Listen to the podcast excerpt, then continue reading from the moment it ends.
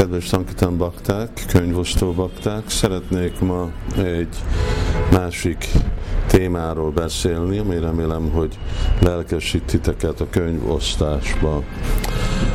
Ezt fényébe mondom, ahogy mi tapasztaltuk Krishna tudatot, amikor én beköltöztem a templomba 1973-ba, még ha már gyakoroltam Krishna tudatot, nem tudom, 69 óta, és uh, amikor már templomba beköztöltünk, 73-ban, ugye, akkor már csak négy év volt, mielőtt Silopalpád egy elhagyta a világot, de már rögtön attól hallottuk, hogy egy Silopalpád nem tud válaszolni, mint a leveléje, kettő, ő akar jobban koncentrálni, írni a könyveit, ez a fő missziója, hogy vegyenek a tanítványok felelősséget az ő missziójára, terjeszteni Krishna tudatot, a könyv nyomtatásra, a könyv osztásra, a templom fenntartásra, a murti gondoskodására építeni uh, Mayapur uh, és uh, Mayapur uh, Temple of Vedic Planetariumot. Uh, szóval minden aspektusát a Krishna tudat mozdalomnak, és mi így voltunk nevelve.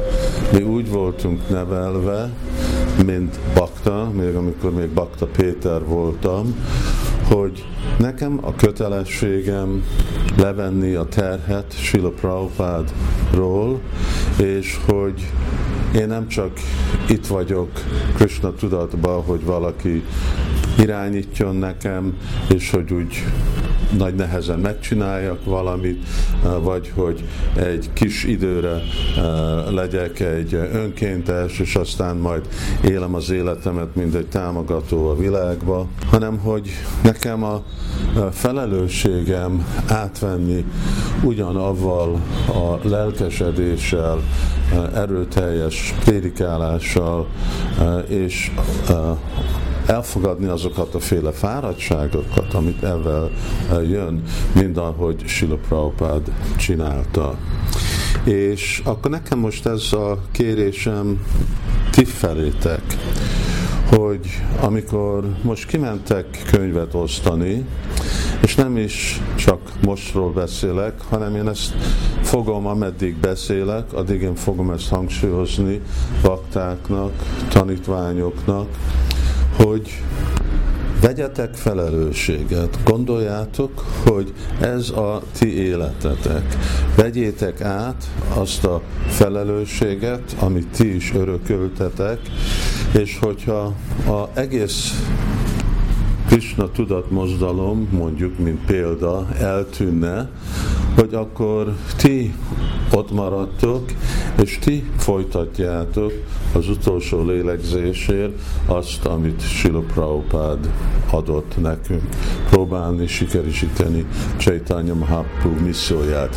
Ezzel a féle tudattal végtelenül sok dolgot tudunk csinálni, mindahogy végtelenül sok dolgot ért el Sila Prabhupád. És ne gondoljátok, hogy nem működik.